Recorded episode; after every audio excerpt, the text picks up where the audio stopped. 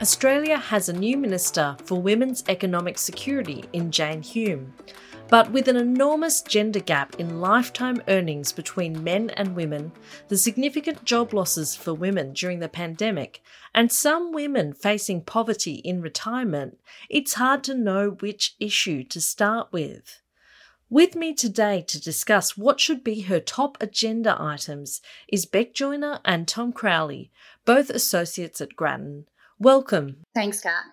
So, Beck, I was shocked when I first heard about the lifetime earnings gap between men and women. Can you tell us the stats on this? So, the lifetime earning gap refers to the difference between what men and women earn over their lifetimes. Unfortunately, you probably expect that some kind of gap exists, but I was absolutely shocked to learn just how big this actually is.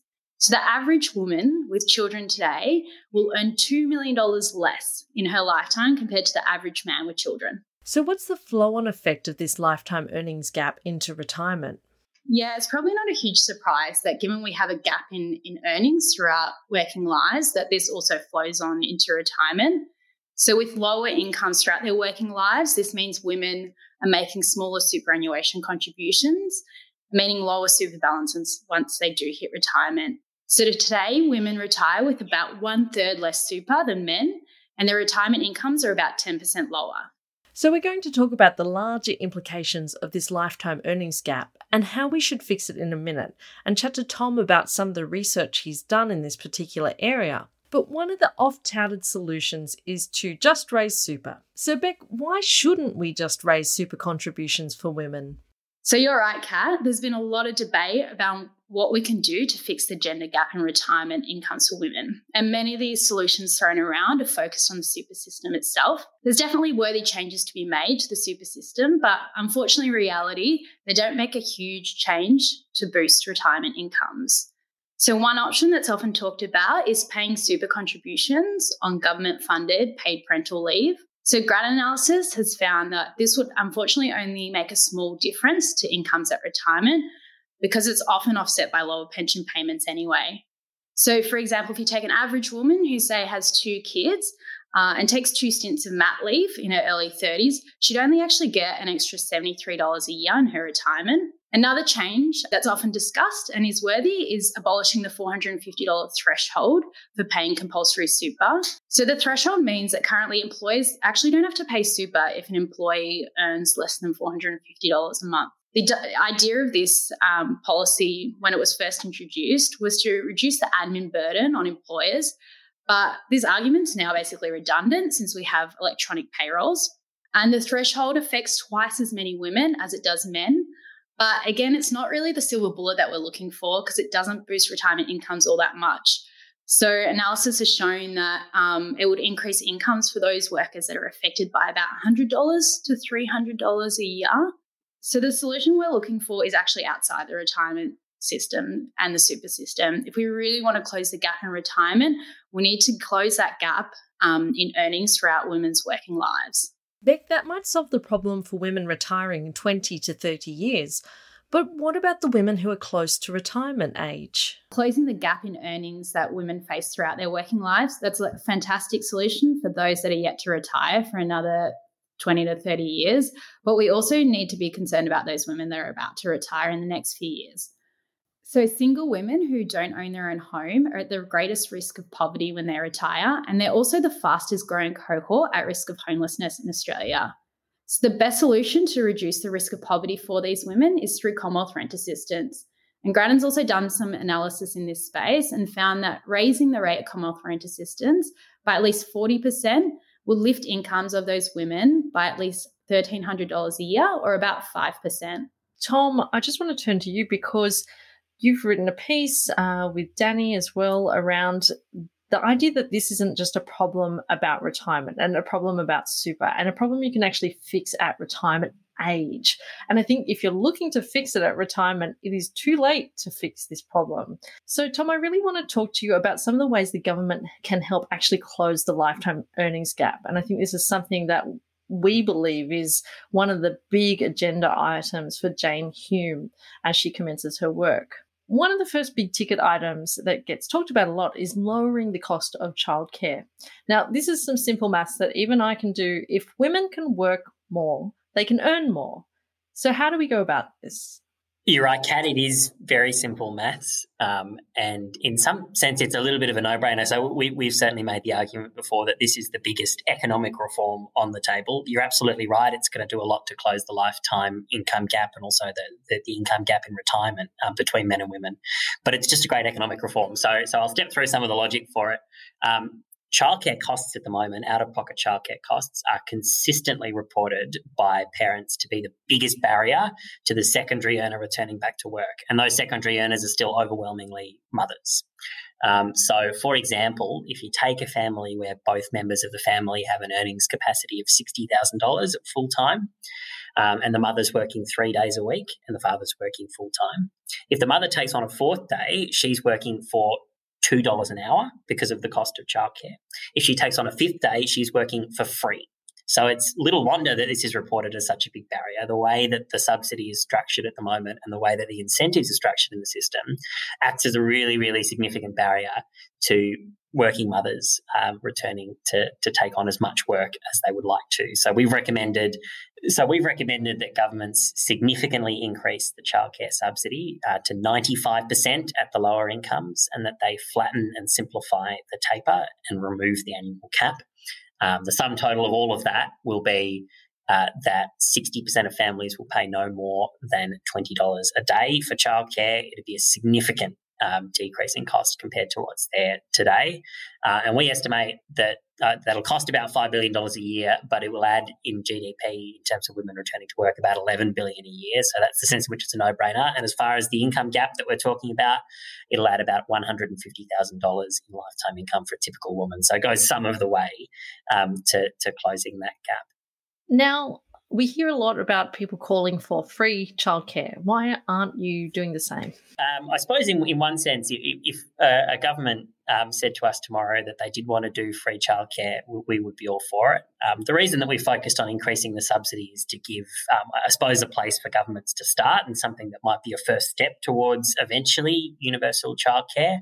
Um, and so we think that that significantly reducing the cost um, by increasing the subsidy in, in the way that we've suggested would be a really, really great first step on, on the journey to kind of removing these barriers. We've got a couple of other ideas as well. If, if, if governments are looking for something um, kind of even smaller to begin with, uh, we've also recommended that childcare free for the second child and second child onwards, um, as long as all the children are, are in care, um, that that would be a really significant help as well, um, because uh, I suppose we know that the costs are m- most severe for parents that have multiple kids in childcare at the same time. For, for again, the maths of that is, is really simple. Um, so I suppose what we're saying is basically there, there are a number of really good steps you could take in, in this space that would make significant improvements. And I guess that's what we mean by it being such a compelling economic reform, because even if you do slightly smaller versions or something, something shy of universal childcare, you can still make a huge difference. And it's one of the biggest items that we've talked about as an institute that can make the the biggest impact in terms of uh, political reform. So it it is something I think that Grattan is urging reform on because um, having women involved in the economy will in- increase our productivity. So I mean, is childcare the be all and end all to solving all these problems, though? Uh, absolutely not. There, there's always um, plenty more things that, that you can do, and, and it's a very um, significant problem. So, so one more thing that we've suggested in the space of kind of parenting is more equal sharing of parental leave between mothers and fathers. Um, and there's a lot of evidence that if you establish those patterns very early on, and so if the Commonwealth were to establish those patterns through its own parental leave schemes, that that sets patterns for, for more equal sharing of, of um, caring for children and the unpaid work burden uh, across the child's life. So, so that's one thing that will make a huge difference. Um, but the, the, the lifetime gender gap problem is, is of course bigger than just um, childcare. So um, KPMG have done some work in, in terms of trying to kind of diagnose exactly what's causing all the different parts of this lifetime income gap. And what we're talking about here with, with unequal parenting burdens accounts for about 40%. Another 40% is this sort of unexplained factor that they attribute to essentially you know, implicit and explicit discrimination. Um, the last 20% is another thing that we think the governments can do something about, though, and, and that is the types of jobs that men and women do and the way that they're paid. Um, and so it, it, tends to be the case that, that women are much more represented in, uh, for example, um, services like care based jobs. So you're thinking aged care and even as childcare workers.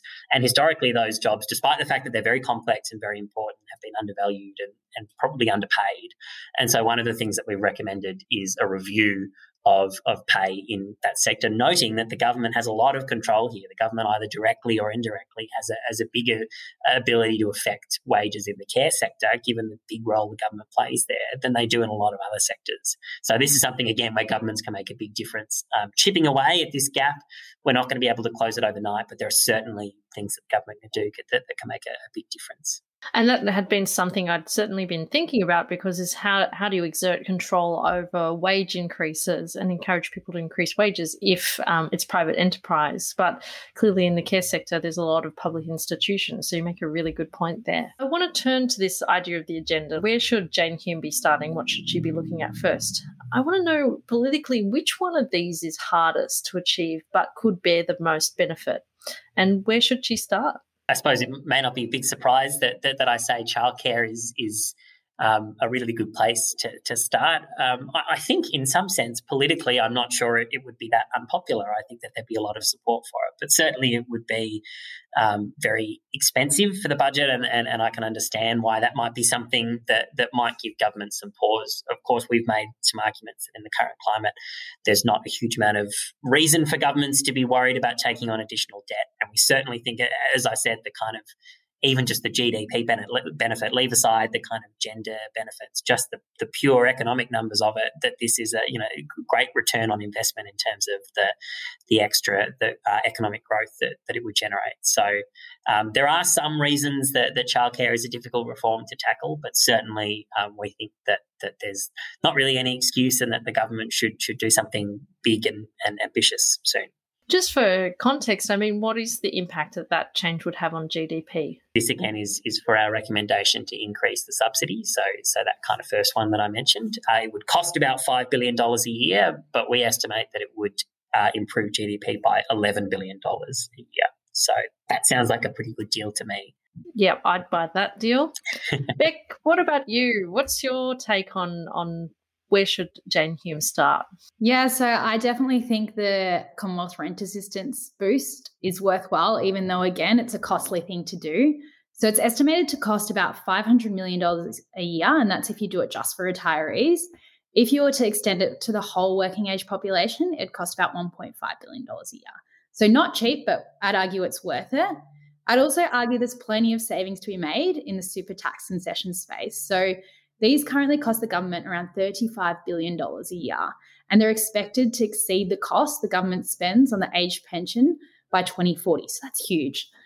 Uh, I'd say targeting these tax concessions also help uh, reduce the retirement income gap in itself because they overwhelmingly they benefit men at the moment because men earn more. So uh, men currently receive double the amount of benefit from the super tax breaks compared to women.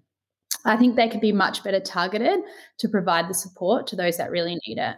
I think they're both great points because they target two specific age brackets. You know, uh, women who are starting families or have lots of kids and trying to get back to work, and women who are heading towards retirement or even in retirement. And I think if you're tackling them at both prongs, I think that's a great thing to do and a great place to start. I think that's absolutely right, Kat. And I think the, the other thing that I, I will just um, add to finish, um, and perhaps just a little bit of encouragement for, for not just Jane Hume, but for the whole government, is that you can do both of these things. You can do all of these things. Um, and I suppose um, the, the stats that Beck outlined, those, those gobsmacking statistics about the size of the gap, that should be all the convincing that you need that this is a very, very significant public po- policy problem. Um, so far, despite a whole lot of government spending in response to the recession, we haven't seen much of a concerted effort at all from the federal government to do much about this gap uh, or much of a willingness to, to tackle it. There's another budget coming up in just a couple of weeks' time. Uh, we'll be watching very closely to see whether they use that as an opportunity to start to, to make some progress on this because it's a very big problem. It's not going away uh, without concerted government action. Thank you so much, Tom and Beck for discussing how to improve women's economic outcomes today on the podcast. It's something we're really passionate about here at Grattan. If you've enjoyed this podcast, please hit follow on your favourite podcasting apps. And if you'd like to continue the conversation with us, you can follow us at Grattan Inst on Twitter and at Grattan Institute on all other social media. As always, please take care and thanks so much for listening.